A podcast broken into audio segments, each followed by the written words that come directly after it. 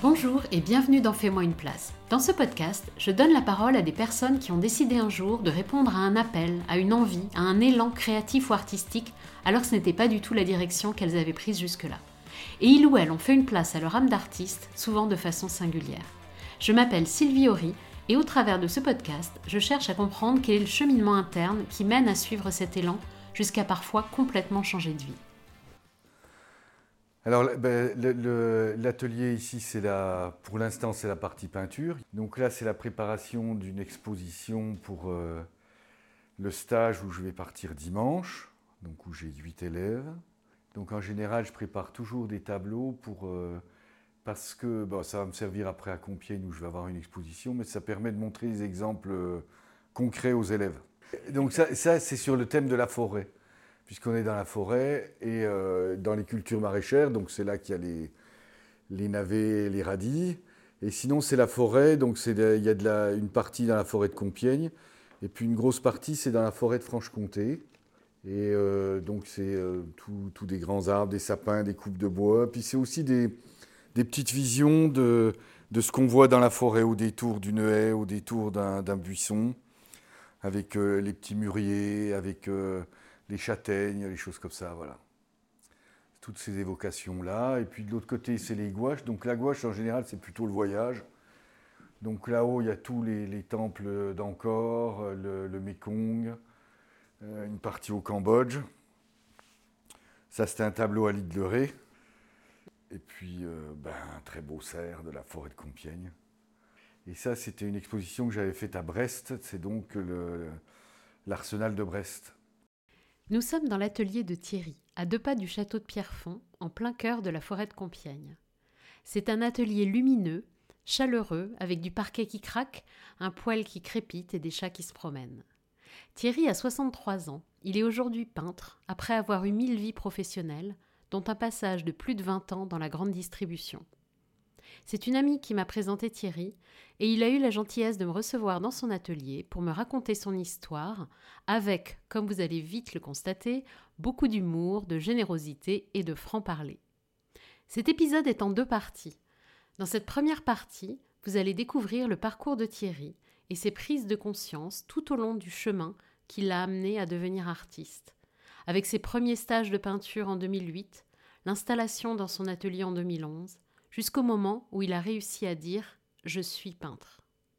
Et dans la seconde partie, Thierry partagera les leçons qu'il tire de son expérience et ses conseils sur comment on construit une carrière de peintre, ça veut dire quoi être peintre et ce que ça change dans la vie? Bonne écoute euh, Est-ce que tu peux me, dire c'était quoi les grandes étapes de ta vie? Les grandes étapes de ma euh, vie Avant d'arriver à cet atelier euh, il y a 12 ans. Alors les, grandes étapes, c'est... Euh, qu'est-ce que je peux dire? L'école où je faisais rien du tout. D'accord. Je dessinais. Je, dessinais. J'étais un élève très poli. Je dessine, par exemple, en histoire, je dessinais des petits des châteaux avec euh, des bons hommes qui se tiraient à l'arc dessus, qui s'envoyaient de l'huile, etc. Mais j'avais pas l'école. Et euh, j'avais deux, enfin j'ai deux frères et une sœur qui ont tous fait des études supérieures. Et toi? Donc moi j'étais le mauvais. Et, et, donc je suis allé en centre d'apprentissage. T'as pas voulu faire de la peinture? Alors je faisais déjà un peu de peinture, mais c'était. Ah bah, les parents ils disent c'est pas un métier quoi. Ah oui ils, ils balayent ça directement quoi. Donc je suis allé en centre d'apprentissage. J'ai fait deux années. Euh, où euh, j'ai fait aussi beaucoup de dessins. J'ai monté un club de dessin-peinture. Apprentissage en quoi? En, menuiserie. Ah oui, d'accord. Voilà. Et puis à la sortie, évidemment, j'avais rien. Donc mes parents, ils savaient pas trop quoi faire de moi. Et comme j'avais eu une conférence des compagnons du devoir du Tour de France, je me suis dit, il faudrait peut-être que je me sauve là-bas. Ça devient chaud pour moi dans la famille.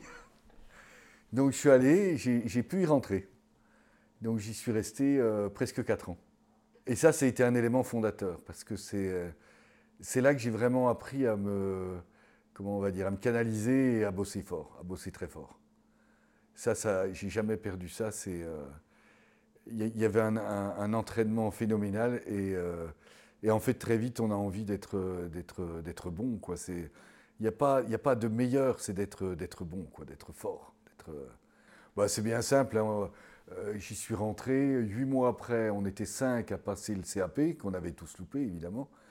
Et euh, huit, mois après, chez les, après être passé chez. Enfin, huit mois après huit mois chez les compagnons d'apprentissage, on s'est battu les deux premières places de la faculté, enfin pas la faculté, de la, euh, l'académie d'Aix-Marseille, quoi.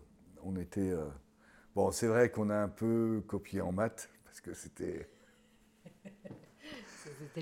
C'était pas notre truc, mais sinon on était très fort. on était devenus très forts. Après, je me suis installé artisan. Voilà, en rentrant, je me suis installé. il y a eu l'armée, puis après, je me suis installé artisan ébéniste. Donc là, j'y étais pendant euh, cinq ans. Et euh, bon, au début, c'était, euh, c'était, j'étais plutôt un poète, donc les factures étaient pas bonnes, les, les devis étaient pas bons. bon, je faisais le. Mais après, je me suis mis très vite à faire des meubles. Donc j'ai travaillé pour le trompettiste Maurice André, qui, était, qui habitait pas loin, qui avait ses, ses chalets de vacances. J'ai fait des beaux meubles, bon, c'était très bien. Puis un jour, l'atelier a brûlé. Alors là, c'était assez dur, quoi. Euh, parce que j'avais, je, restaurais aussi des meubles anciens. Donc, euh, moi, j'étais un peu désœuvré, désorienté. J'avais perdu mon bois, mais beaucoup de choses, quoi. Mm. Et avec l'argent de l'assurance, j'ai passé un brevet de pilote privé. C'était mon rêve. Rien à voir. Rien à voir. C'était ton rêve? Ouais. Et là, on commençait déjà les folies avec ma femme, puisqu'on a. En fait, on, pensait aller euh, au Canada pour euh, que je devienne pilote professionnel, pilote de ligne. Mais là, on n'a pas osé. On aurait peut-être dû. On n'a pas osé. Alors après, je suis allé dans une, dans une usine de meubles. Non, je suis déjà allé dans un. Ça s'est passé comment? Ah oui, j'ai passé des concours dans un centre d'handicapés pour créer un atelier de restauration de meubles mais euh, vraiment sans conviction de. Le, truc me plaisait, mais je ne pensais pas réussir ce concours, parce que j'avais jamais réussi le concours. Et puis j'ai eu le concours. Donc j'ai passé euh, deux bonnes années magnifiques, euh, où le soir on allait livrer les meubles avec les handicapés, et jusqu'au moment où des, moniteurs de ce centre, où il y avait un atelier de fabrication de meubles aussi, en fait, c'était des, syndicalistes euh, des années 68 à Besançon, puisque ça se passait à Besançon. Et ils m'ont dit que bah, j'avais pas à faire ça parce que c'était des heures non payées. Que... Et puis en fait, j'ai compris que bah, c'était des gens, ils passaient leur temps à se dire dans 10 ans, je serais payé combien. Euh, c'était assez, pour moi, c'était assez glauque. C'était pas marrant. Donc un des sous-traitants que j'avais pour euh, des morceaux de meubles, m'a proposé de, racheter son entreprise. Donc je suis allé euh, chez, lui. Euh, donc c'est une entreprise où il, faisait, il fabriquait des meubles, vieillis. Et donc ils avaient l'atelier de fabrication et le magasin. Mais très vite, grâce à un copain, parce qu'il y a beaucoup d'histoires de personnes dans ma vie. Vois. grâce à un copain connu comme ça, qui était, c'était un type beaucoup plus vieux que moi, mais qui était expert comptable, je lui demande s'il veut étudier, il étudie et il me dit, ben non, ce qu'ils te font acheter en fait une indivision. C'est-à-dire que j'allais acheter cher quelque chose dont j'étais propriétaire qu'à la moitié. Donc je ne l'ai pas fait. Et puis après, je suis parti dans une... Donc tous les gens à qui, euh, dans cette entreprise, euh, où cette entreprise, elle fabriquait des meubles, mais elle en achetait à d'autres. Mm-hmm. Donc c'était des, des, producteurs avec qui j'étais en relation. Donc je suis allé chez eux, j'ai fait avec ma femme, on a pris la voiture, on a fait un genre de petit tour de France euh, de ces fournisseurs pour voir lequel euh, voudrait m'embaucher. Et là, je suis tombé dans le midi, euh, meuble de Tonge, qui existe toujours. Et en fait, le, patron de la boîte m'a dit, voilà, j'ai 120 personnes, j'ai une usine. Dans six mois, il y a un ingénieur informaticien qui arrive. Donc on est dans les années 87-88. On va mettre euh, le stock dans un premier temps sur informatique et après on va mettre le reste de l'usine. Euh, si tu, me dis que tu sais faire du vélo, bah, tu vas me le montrer. Euh, il faut que dans six mois, tu connaisses l'usine par cœur. Et? Ah, J'ai accepté. Donc mon, beau-père m'a prêté sa caravane au début, pendant la période d'essai. Donc j'étais dans un camping, l'usine était à Valbonne vers Sophia Antipolis. Donc j'étais dans un camping à, Valbonne et puis ben, j'ai commencé comme ça. Puis six mois après, donc pendant six mois, j'ai fait euh, tous les postes dans l'usine, j'ai pris des notes à tous les niveaux, j'ai fait, bon voilà. Et puis au bout de six mois, l'ingénieur informaticien est arrivé. Et euh, au début, on s'est beaucoup engueulé parce qu'il ne parlait pas du tout comme moi. il n'avait pas l'air bien méchant, mais il n'était pas gentil, quoi. Et euh, donc, moi, il me demandait plein de trucs sur la technique, tout ça, mais il m'expliquait rien de son informatique.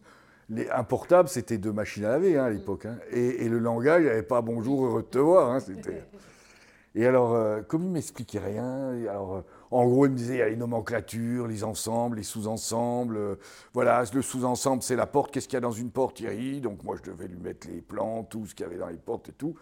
Mais il fallait que je comprenne plus. Moi, je vous Déjà, dans mon métier d'artisan, je, m'étais battu pour ne pas être embêté par personne et faire des beaux trucs. Donc là, il fallait que je comprenne. Donc le soir, j'allais sur l'ordinateur. Et euh, bah, des fois, ça plantait. Et le matin, il ne comprenait pas pourquoi c'était planté. Et tu lui disais pas? Ah ben non. Et puis euh, un jour, j'ai été convoqué au bureau. Il était là, assis, et en face, il y avait le patron. C'était deux frères, les patrons. C'était deux beaux mecs du Midi, euh, fils de nobles, qui avaient monté leur boîte dans le jardin de leurs parents. Enfin, ils, avaient fait un truc incroyable. Et puis, euh, donc le patron, il me dit Le soir, quand on part, Thierry, je sais que tu restes après, tu fais quoi? Je dis Oh là là, qu'est-ce qui. Qu'est-ce qui cette fois, je suis fait, quoi. C'est mort. Ben, je dis, euh, je... peut-être que je me mêle de ce qui ne me regarde pas. Et là, il montre les images à la caméra. Et il me dit, mais qu'est-ce que tu notes toujours?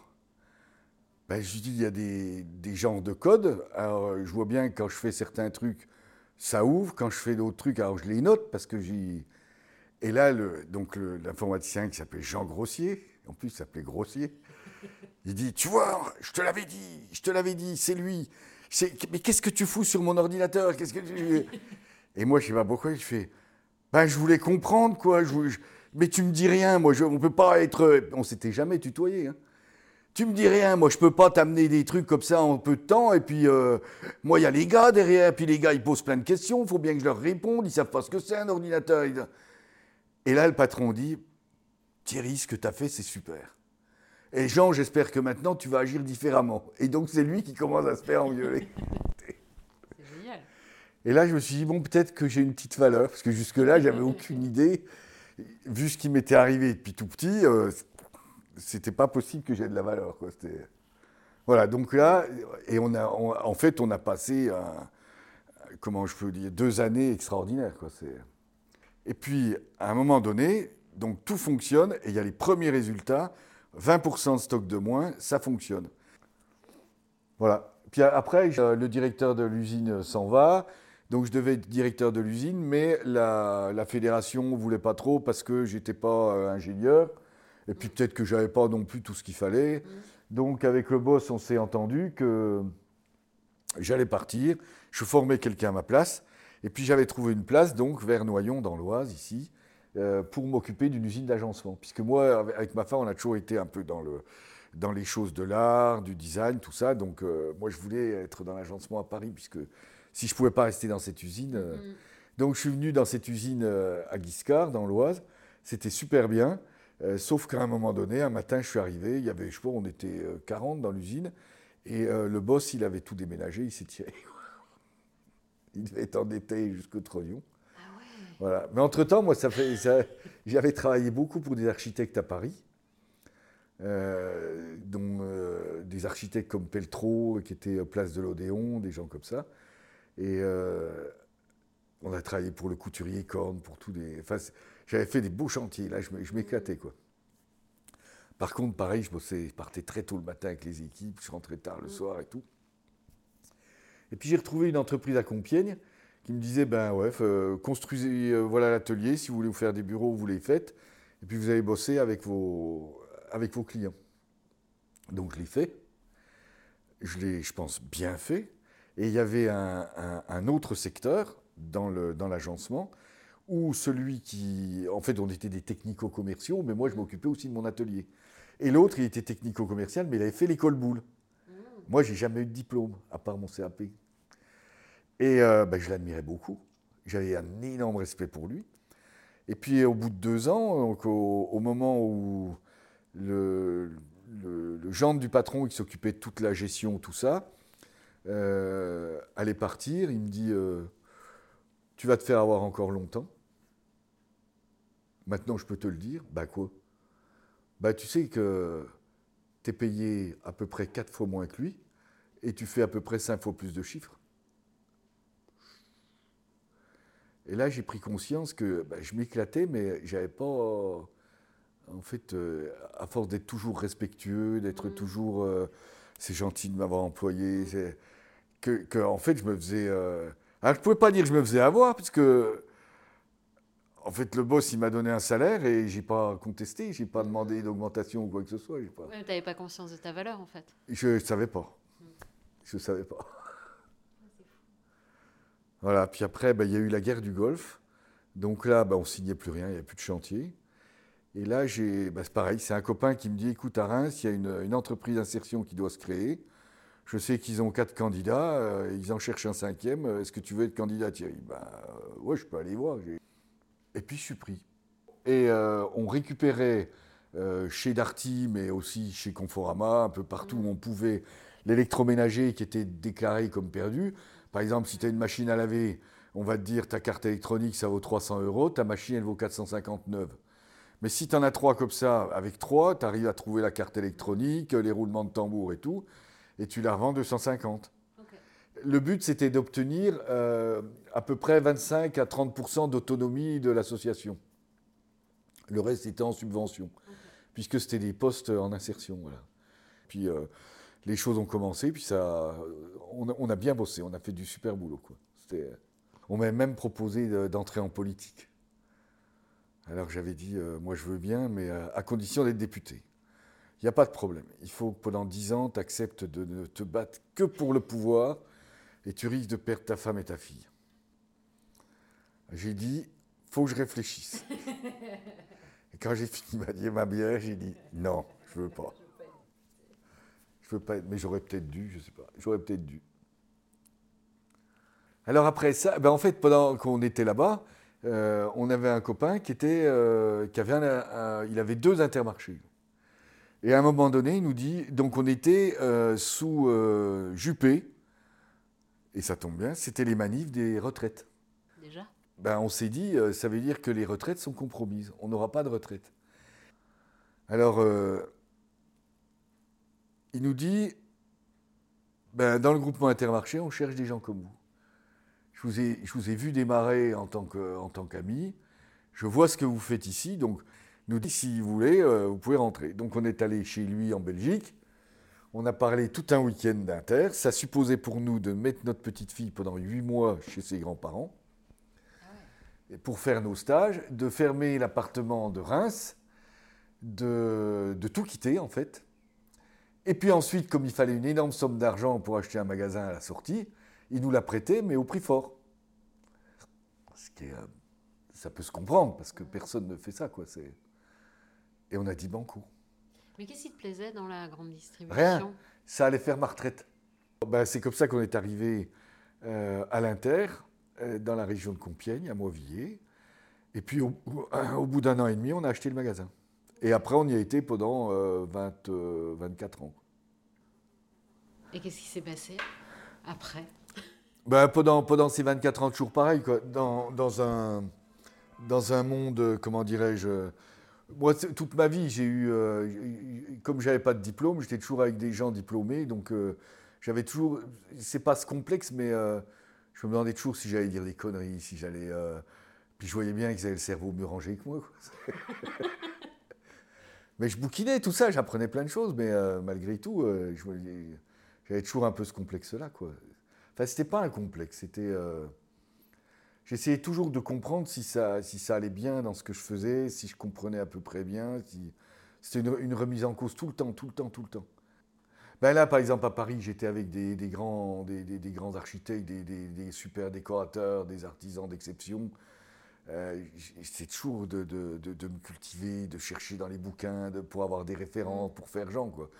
Voilà, puis chez Inter, ben, c'est arrivé dans un, dans un monde complètement différent. Là, c'était, là, c'était, euh, c'était le monde du business, c'était, c'était vraiment... euh, Mais ça m'a beaucoup plu, ça m'a passionné. Déjà, tout ce qui était produit, ça m'a passionné. Et puis, il y avait aussi l'histoire de, d'exister, d'avoir un statut, d'être quelque chose.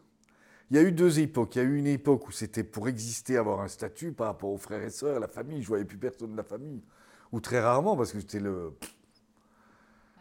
J'étais le, rien. hein. Euh, on était toujours raillés avec ma femme. On était les petits, quoi. Et après, donc, une fois qu'on est rentré chez Inter, pour moi, l'histoire, c'était. euh, l'histoire de la retraite, ça m'avait dit. euh, parce qu'on n'a jamais trop pensé à l'argent. Et pourtant, on a compté longtemps, on n'avait pas beaucoup, beaucoup d'argent, hein, mais vraiment très peu. Et on ne pensait pas beaucoup à, l'argent, on pensait à- un peu à, exister, à être, euh, par exemple, pouvoir réaliser euh, des meubles dessinés par Peltro ou par je ne sais tel ou tel. Euh, c'était pour nous. mais on, voulait acquérir un statut, être quelque chose, être quelque chose. Et puis après, la deuxième partie, ça a été de, pouvoir se mettre à l'abri. Ne plus compter et se mettre à l'abri.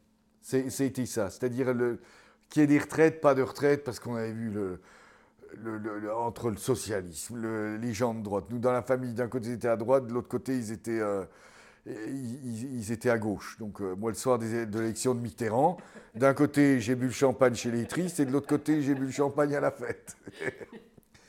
Mais une fois, donc on courait après ce statut, quoi. Puis après, une fois qu'on a l'expérience, euh, l'expérience à, à Reims a été, comment on va dire, financièrement, on était beaucoup plus à l'aise, Euh, cadre moyen. euh, Mais bon, pour nous, on était à l'aise. On avait eu, on a eu notre petite fille, et euh, et puis ben on, on s'est posé des questions, justement des questions sur l'avenir.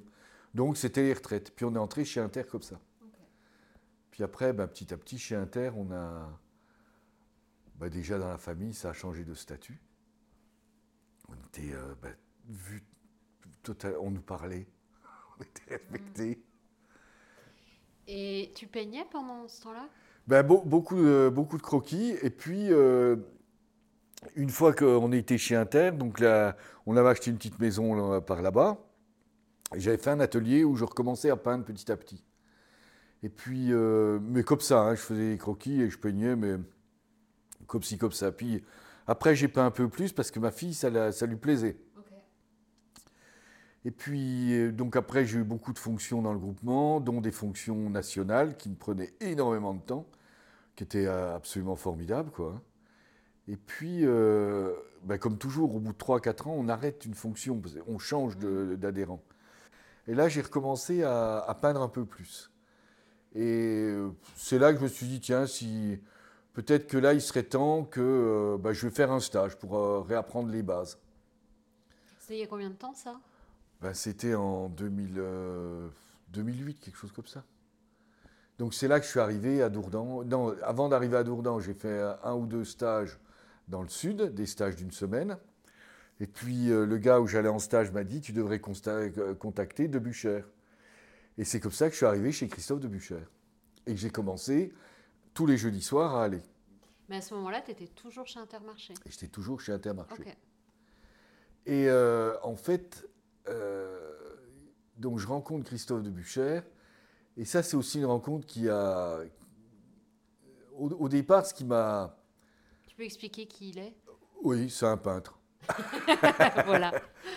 C'est un peintre qui a commencé à peindre, qui peint toujours et qui est très connu et qui est, euh, oui, il a, il a une peinture très classique, mais euh, il, est- il a une très belle carrière de peintre, quoi. C'est, il a une très très belle carrière. C'est, c'est, quand même un des, je pense, dans les, dans les 15 plus grands artistes classiques français.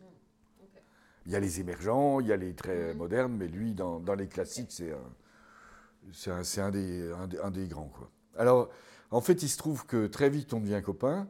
Il a deux ans de moins que moi, mais lui a commencé par peindre au moment où moi, j'ai dû faire autre chose parce que mes parents m'ont dit non.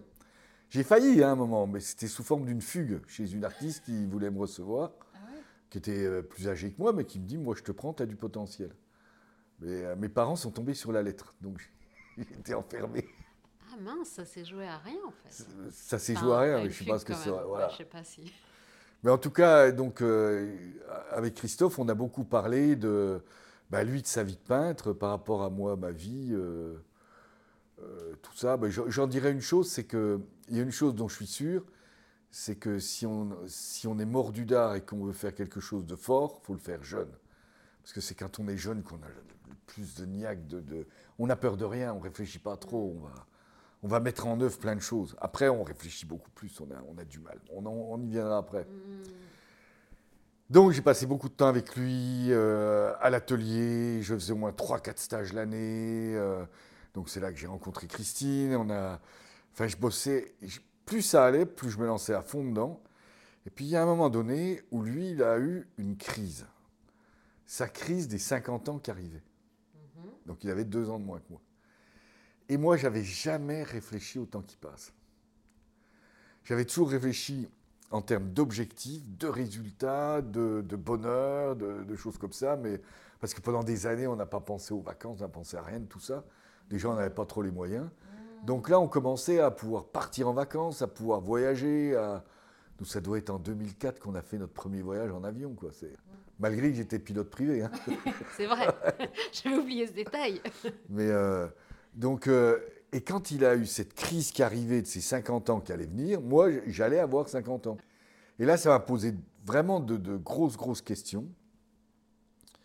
Et puis, euh, bah, le- les choses ont avancé. Donc, j'ai commencé à. euh, en faisant beaucoup de stages avec lui, un jour, il m'a dit ben, Thierry, moi, euh, les débutants, je vois que tu t'en occupes beaucoup. J'ai toujours été assez généreux avec les autres. C'était comme ça. C'est dans dans ma- la transmission. c'est dans la transmission, c'est dans ma nature. Donc, il m'a dit, tu- si tu veux, tu, fais, tu vas faire un stage de débutant. Donc, j'ai commencé à faire un stage débutant. J'ai fait une semaine, puis après, j'en ai fait deux semaines, puis après, j'en ai fait un dans le Gers. Il y a- des années où j'en ai fait cinq, peut-être cinq semaines. Où tu formais. on Voilà, où je formais. Mm. Et puis en même temps, je continuais les cours avec lui, puis j'ai commencé à faire des expositions. Et euh, ça a commencé à bien marcher, quoi. C'était, c'était vraiment bien. Et puis, euh, il y a passé encore quelques années. Puis après, nous, dans le magasin, on devait... Parce que dans, dans- dans la distribution, tous les 5-8 ans, on doit réinvestir. Euh, ça, ça s'use très vite. Les, les- les- les clients ne sont pas très respectueux du mobilier et tout ça. Donc, il faut... Ou alors, on a un vieux truc, quoi. Donc... euh, il fallait qu'on. C'était vers euh, l'âge de 56 ans, quoi. Il fallait qu'on réfléchisse avec la fin à ce qu'on allait faire. Et puis on s'est dit que bah, on avait de quoi vivre, on avait. on n'est pas des gens. comment je veux dire Moi j'adore cuisiner, ma femme aime bien faire le jardin, on aime bien voyager, mais euh, on n'est pas grand hôtel, on n'est pas. D'ailleurs, ça m'emmerde les gens qui se changent quatre fois par jour. je déconne, mais. Enfin, c'est pas c'est pas notre truc. Chacun dit ce qu'il veut, mais c'est pas notre truc. C'est euh, et puis on s'est dit ben peut-être que on va donc réinvestir, ça voulait dire qu'on en reprenait pour 10 ans. Et euh, puis la peinture commençait à bien marcher et en plus on avait on avait donc acheté ici à Pierrefonds, donc on était vraiment euh, très très bien. Et euh, et là on, on a mis en vente parce que je savais que ça allait être long à vendre. C'était voilà, et là on a vendu le magasin, il est parti en, je sais plus, en 18 ou 19, quelque chose comme ça, en 18 peut-être, 2018. Voilà. Et là c'était le, le changement. Tu m'as parlé quand on a préparé l'interview d'une pendule qui marche à l'envers. C'était à Oui, ce moment-là Elle, est là, Elle est là. Elle est où? Eh ben oui, parce que la, Danielle, c'est une élève. euh, Ah, c'est elle Voilà, c'est une, élève- une élève à Christophe de Buchère, avec qui on, on a fait beaucoup de choses ensemble. Et puis du coup, moi, avec euh, son histoire, ça m'a fait aussi une petite déprime. Et puis un jour, elle me dit, toi Thierry, tu ris tout le temps, tu es tout le temps à nous faire des blagues, tu es tout le temps à mettre de l'ambiance, tu peux pas être comme ça déprimé. Alors voilà, je t'ai fait un cadeau. Alors quand j'ai ouvert, je dis, mais elle marche pas ce horloge. elle dit, ben si, tu vas voir, c'est toi qui vas savoir maintenant si tu vis ou si tu décomptes. Génial. Ah oui, c'était un choc violent. Ah oui, oui, mais elle, est, elle, est, Voilà. elle marche vraiment à l'envers. Elle marche vraiment à l'envers. Et donc, tu t'es dit, Je me suis dit, non, c'est pas dans mon tempérament de décompter. Euh, elle a raison. Donc les, nua- les nuages noirs sont partis. Et puis j'ai rattaqué de plus belle. Donc là, on est en 2018. Enfin, quand Ouais, on est en 2018, 2019, ouais, c'est ces années-là. Ok. Et donc là, tu fais quoi? Et bien là, je, je- je fais des expositions. J'étais allé aussi vers euh, Ronan Ollier, qui est le peintre des gouaches. Donc en fait, si je, re- enfin, je reviens, là, tu te dis, je vais devenir peintre euh, à temps plein. Pour de vrai. Alors, ça- Mon métier. C'est quoi en fait que tu t'es dit Ça faisait un moment que j'avais, Bah oui. où j'allais faire mes stages. Ouais. Il y avait un gars qui était de Lyon d'ailleurs, qui avait un. Lui, il était dans les énergies, dans tout ça. Mhm. Et il avait été, euh, il avait eu son cabinet à Lyon, et puis là, il était avec sa femme, qui était une ancienne pilote de ligne, et ils avaient un domaine où ils recevaient pour les stages. Et lui, il me dit, Thierry, toi, tu veux faire quoi maintenant Alors, euh, si, si tu vas un peu mieux comme ça, tu veux faire quoi Tu vas. Et moi, je lui dis, ben, je voudrais être peintre. Donc, ça faisait plusieurs années que je faisais des stages chez lui, donc comme, comme professeur. Et il se lève et il me dit Non, enlève cette phrase de toi et tu te dis Je suis peintre. Puis il s'en va. Et c'est là que tu t'es dit je suis peintre? Bah, je suis rentré chez moi en me disant Je suis peintre. voilà. Et donc ça c'était quand? Oh, c'était euh, c'était euh, peut-être en 2000, euh, 2016 quand on se posait plein de questions. On vend, on vend pas, on continue, Voilà, on ça. continue pas, ouais d'accord. Mais euh, j'étais. en fait, moi, j'avais déjà. C'était plus une question d'argent. Je savais qu'avec le magasin, on avait de quoi être à l'abri de, de ce qu'on avait besoin. Mais moi, j'ai toujours appris à réagir si demain tout s'arrête. Parce que dans, ces trucs-là, par exemple dans la distribution, on peut être euh, bouffé d'un seul coup. Euh, une valeur aujourd'hui n'existe plus demain. On peut avoir parce que plein de gens disent ah ça gagne, ça gagne, ça gagne, mais ils savent pas qu'on peut perdre en deux mois quoi. C'est ça, c'est quelque chose qui est jamais dit. Alors moi, je fonctionne toujours en me disant ben si, par exemple toute ma vie, je me suis dit de toute façon s'il y a un gros problème, je peux retourner ébéniste. Je je, je, je perds pas la main. Et là, je me disais toujours ben, la, la peinture.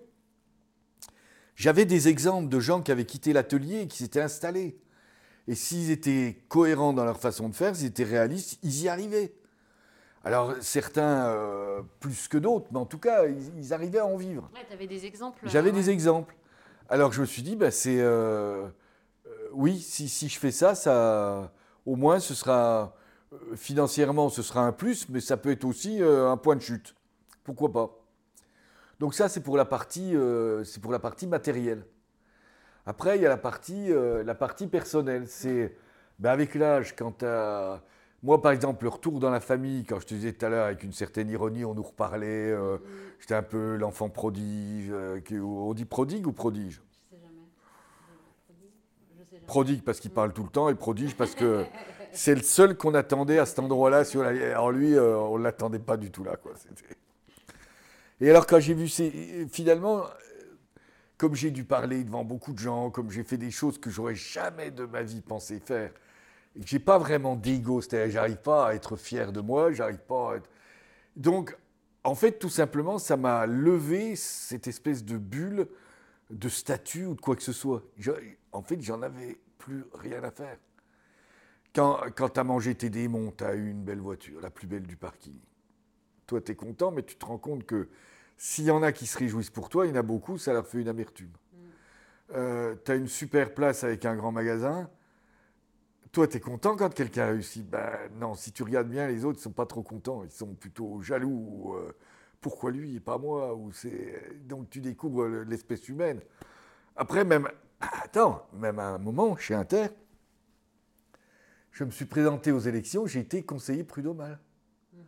Ça veut dire que j'ai été juge pendant sept ans. Un type comme moi qui n'a jamais fait d'études, jamais fait de droit. Mais comme je me suis, j'ai toujours beaucoup délégué et je me suis toujours beaucoup appuyé sur les gens qui avaient du savoir. Le pire conseiller syndical qu'on avait, c'est devenu mon copain. Et c'était mon conseiller pour savoir quels articles ils allaient nous opposer au lieu de chercher comme un con pendant. Toi, Jean-Yves, quels articles tu vas nous mettre en face? Est-ce qu'on a des chances dans cette affaire? Et on est toujours amis. On est toujours amis. Voilà, donc ça m'a appris beaucoup de choses sur l'humanité. Et, euh, donc, c'est- comme ça qu'à un moment donné, eh ben, je me suis dit, euh, ouais, je peux faire le peintre. Je peux faire le peintre. C'était, euh, ça, me, en fait, c'est quelque chose que j'avais pas fait petit. Et dans mes stages, 90% des stagiaires, en général, c'est pas des tout jeunes, mais même les plus jeunes disent, ils ont tous la même histoire. Je voulais faire ça, mes parents ont dit qu'il fallait pas, c'était pas un métier. 90%, ouais. Ah ouais, ouais, ouais. Alors, euh, alors, euh, alors du coup, ben moi, en, fait, comme je me, je, me suis dit, de, de, toute façon, j'aime toujours le faire. J'étais dans cet atelier, à cette place-là, hein, avant. J'y peignais, je faisais au moins cinq tableaux par semaine. C'est-à-dire tous les jours, tous les jours, tous les jours, je peignais. Euh, on s'organisait avec ma femme. Euh, une journée ou deux journées par semaine, j'avais mes rendez-vous à l'Inter. Euh, sinon, j'étais en lien permanent avec ma directrice des opérations. Et comme ça, je pouvais me libérer 4-5 jours par semaine. Là, on avait monté d'un cran dans la suite. ouais. Et quand tu as arrêté, du coup, Inter, bah, comment tu as construit ta carrière de peintre, en fait? Qu'est-ce qui a changé? Qu'est-ce que... Alors là, il y a des choses qui ont changé. Parce que, euh, en fait, je, m'étais rendu compte que, déjà dans le monde de l'art, c'est une, une, bataille comme, euh, comme, dans, comme dans tous les métiers.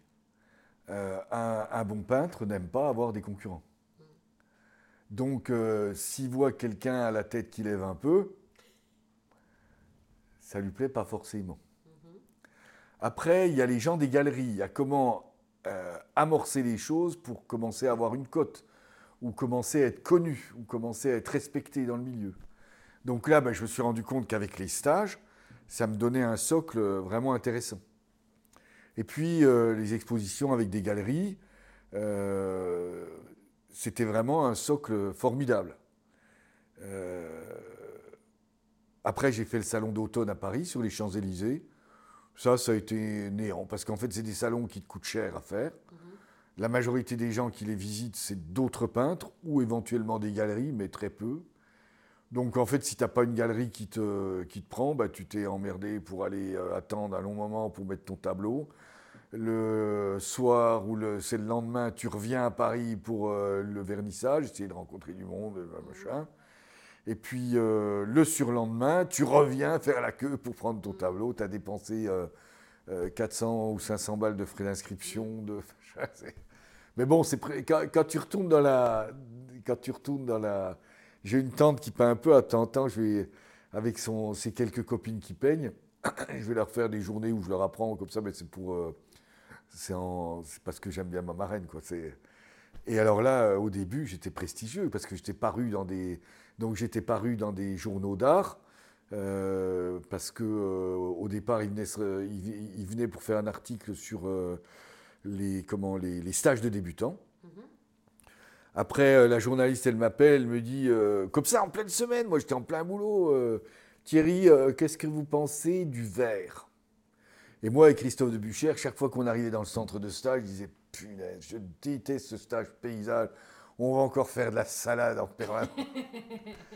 Bah, bah, c'est vrai que c'était pas facile. Alors moi j'ai appris, appris, appris le verre. Bah, pour, pour bien, parce que lui, il savait bien maîtriser les verres, donc il m'a énormément appris sur le verre. Et là, cette femme m'appelle en plein boulot, et je dis, ben déjà, la première chose qui me vient comme ça, c'est on sait qu'on ne saura jamais si Léonard de Vinci avait du verre sur sa palette ou autre. Puis il me dit, qu'est-ce que vous savez d'autre? Ben, Comme a dit Matisse, je prends une toile blanche, je pose une tache verte. Tout le monde la regarde. J'en mets une deuxième, on ne sait plus où regarder. Bon, ben, je peux venir la semaine prochaine. La angoisse totale. Parce que. Donc, j'ai tout préparé, mon laïus sur le verre, tout ça. Et j'ai vite envoyé à Christophe de dis-moi si j'ai fait une connerie pour être sûr que. Voilà, alors les parutions dans, dans, les journaux nationaux. Je suis revenu chez ma marraine, là j'étais un dieu, quoi, exposé au, au Salon de Paris. Là. Alors j'ai dit à toutes ces bonnes dames exactement ce qu'il en était, quoi, comment ça se passait, et que c'était pas, ça dénotait pas d'un talent euh, euh, extraordinaire, quoi. Et puis petit à petit, je me suis rendu compte aussi que j'étais en fait prisonnier de mes années euh, avec Ronan Ollier et surtout avec Christophe. C'est-à-dire que je, peignais comme lui, quoi. Oui, ouais. J'étais. Parce que tu t'es formé auprès d'eux et, et comment tu t'es libéré de ça alors? Ah ben là, c'est un long chemin qui est encore en train de se faire qui est, encore en train de se faire. C'est-à-dire que là, les gouaches que, tu as sous les yeux, euh, Ronan Ollier serait là, euh, il te dirait euh, Ouais, il a fait des progrès quand même. Parce que c'était un dur. Mais lui m'a appris à faire, tu vois, les, reportages quand tu es en voyage, tout ça, mais c'est encore, c'est encore imbibé de sa patte. Quoi. Là, sur le côté peinture, c'est, je pense que j'ai commencé à me sortir un peu de Christophe de Bucher, mais je, suis encore très, très classique. Donc moi, ça, en fait, ça a commencé un nouveau travail. Ça a, commencé un, nouveau travail en moi de me dire euh, comment reprendre toutes ces choses que je voulais dire à l'époque. Euh, où j'étais contre la société, où je voulais être contre le nucléaire, j'étais euh, contre l'armée, je voulais faire objecteur de conscience. Alors tout, ça a changé évidemment, j'ai évolué. Mais comment je peux exprimer les choses différemment? Et ben, je me suis rendu compte, par exemple, dans cette démarche, que il était temps que je quitte Inter parce que un jour j'ai été, j'ai dû aller pour des négociations et je me suis dit mais vraiment ça commence à m'ennuyer. Autant j'ai été passionné, autant parce que je me suis rendu compte qu'il se passait quelque chose en moi. C'est-à-dire que toute la partie, euh, la, partie euh, énergie d'y mm. arriver, de l'acharnement comme ça dans la vie pour, euh, pour gagner quelque chose, eh ben, petit à petit, Christophe, il m'avait dit, tu ne regarderas plus jamais les choses comme avant. Alors en termes de couleur, en termes de contraste, en termes de tout ça, mais en fait ça entr'ouvre la porte à, à des champs de sensibilité qu'on n'a plus l'habitude. C'est moi, je me suis rendu compte que le, champ de sensibilité humaine, j'avais toujours eu en moi. C'est-à-dire que même quelqu'un qui pouvait me traiter mal, je pensais toujours qu'il y avait quelque chose de bien en lui. Je pouvais pardonner, je pouvais. Et ça, j'ai toujours gardé. Mais pour le reste des choses, dans les comportements, dans les. et puis par rapport à moi, petit à petit est entrée une sensibilité. Jusqu'au jour où euh, j'ai eu une larme. Je me rappelle plus avoir eu une larme. Depuis longtemps, tu veux dire? Ah oui, oui, je me rappelle plus la dernière fois où j'avais eu une larme. Et petit à petit, avec la peinture, ben, des choses qui sont arrivées comme ça, qui sont une sensibilité différente, une.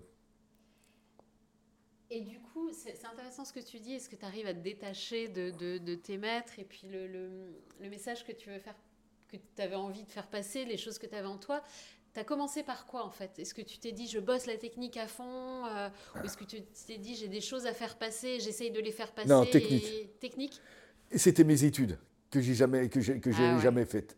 Là, je voulais euh, faire des études. Ok. Et euh, là, je voyais encore un, article, c'est Charlotte Rampling, qui expose pour la première fois les peintures qu'elle fait depuis très longtemps. Et elle a, eu, elle a rencontré, euh, dans l'article, c'est dit sommairement, elle a rencontré une fois Soulage, qui lui a dit Surtout, ne va pas faire de cours de dessin et de peinture. Fie-toi à ton instinct.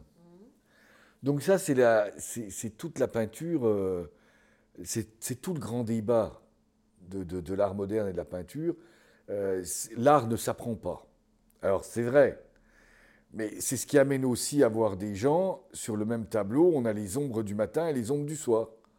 Bon, c'est un indice pour se dire, oui, ils ont mis la journée à peindre. Euh, ça me rappelle le type en baie de Somme, je peignais le port du Crotoy, et j'avais voulu faire un bon ciel avec des grands nuages, des gros nuages, il faisait beau jour là. Et il y a un gars qui passe derrière moi, il fait, il nous fait la météo de demain.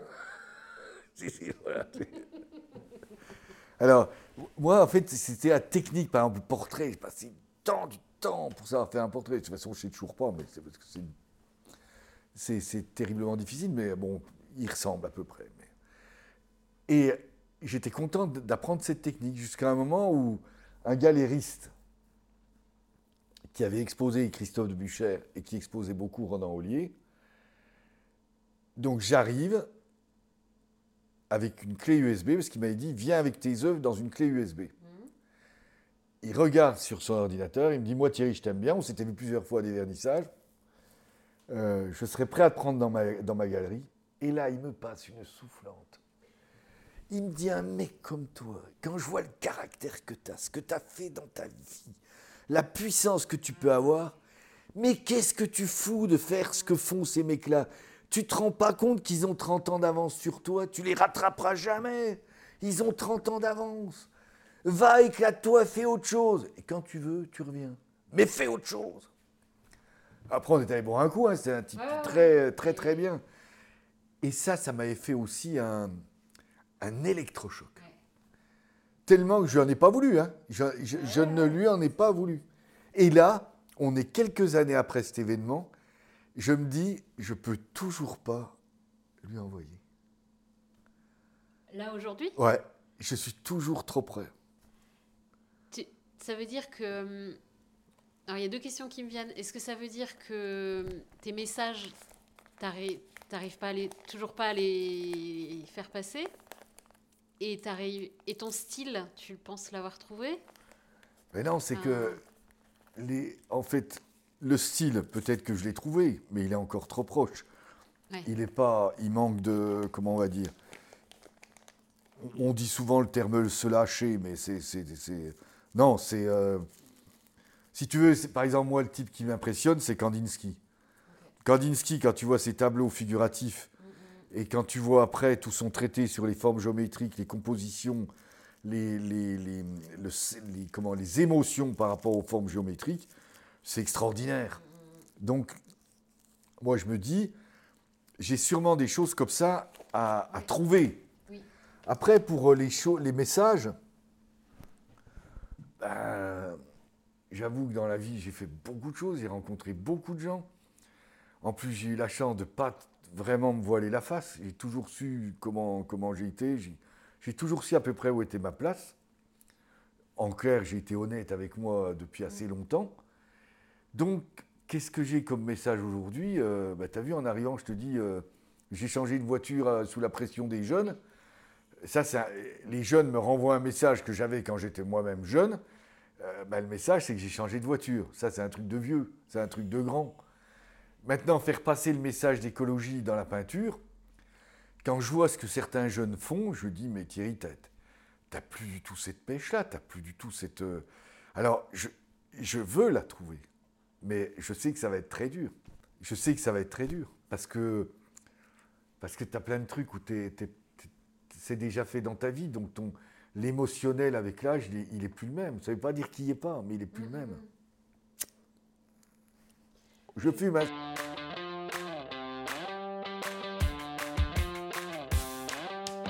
Merci d'avoir écouté la première partie de cet épisode. J'espère que ça vous a plu. Si c'est le cas, n'hésitez pas à le partager autour de vous et à vous abonner au podcast. Vous pouvez aussi me laisser un message sur le compte Instagram Fais-moi une place podcast. Vous pouvez retrouver tout l'univers de Thierry sur son compte Instagram thierrybloch.art et je vous mets les coordonnées de sa page Facebook et de son site dans la description de l'épisode. Avant de partir, je vous laisse avec Thierry pour terminer la visite de son atelier. A très vite pour la suite. Donc là, moi, je viens de terminer tous les encadrements, puisque je fais euh, les encadrements moi-même. J'aime bien faire ça. Donc ici, tu as des encadrements un peu spéciaux, en noisetier. Tu vois, c'est des essais. Puis après, de l'autre côté, il y a toute la partie ébénisterie. Ben, c'est le... Ici, c'est là que les, derniers travaux, c'était les, boîtes, les séries de boîtes pour ma fille, pour son salon. Donc ça, c'est la scie d'encadrement, c'est la table d'encadrement. Ici, il y a toute la partie teinte et le champ tournage. Donc ça, c'est issu de la maquette, mais c'est avec ça qu'on va faire aussi les calèches. Ça, c'est des, des, oiseaux en, en pâte à papier. Donc ça, je réalise aussi des... La, première fois que j'ai fait ça, c'était un arbre à oiseaux pour mon petit-fils, avec tous les oiseaux du jardin, pour qu'il puisse les reconnaître, avec les petites, euh, les petites étiquettes. voilà. Et euh, ben ça, c'est un, un, petit mobile pour. Euh, parce qu'on va à la pêche ensemble. Donc, c'est tous les poissons de l'étang la tanche, le brochet, le gardon, le, la carpe, le cendre. Enfin, voilà, ils sont tous là. Donc, ça, c'est un petit manège que je lui ai fait quand il était enfant. C'était une boule de, pour les premières boumes de ma fille. Alors, dessus, j'ai greffé, ça tourne. Alors, il regarde ces petits oiseaux, il regarde ces. Puis là, c'était pour me moquer de la marine, c'est un brochet sous-marin. C'est pareil, c'est fait en pâte à papier. Puis là, on est dans la cave, donc c'est le. Il y a une partie de la bibliothèque euh, qui me sert assez fréquemment. Il y a tous les, petites choses en télécommande pour le qui était à moi, puis c'est maintenant au petit-fils.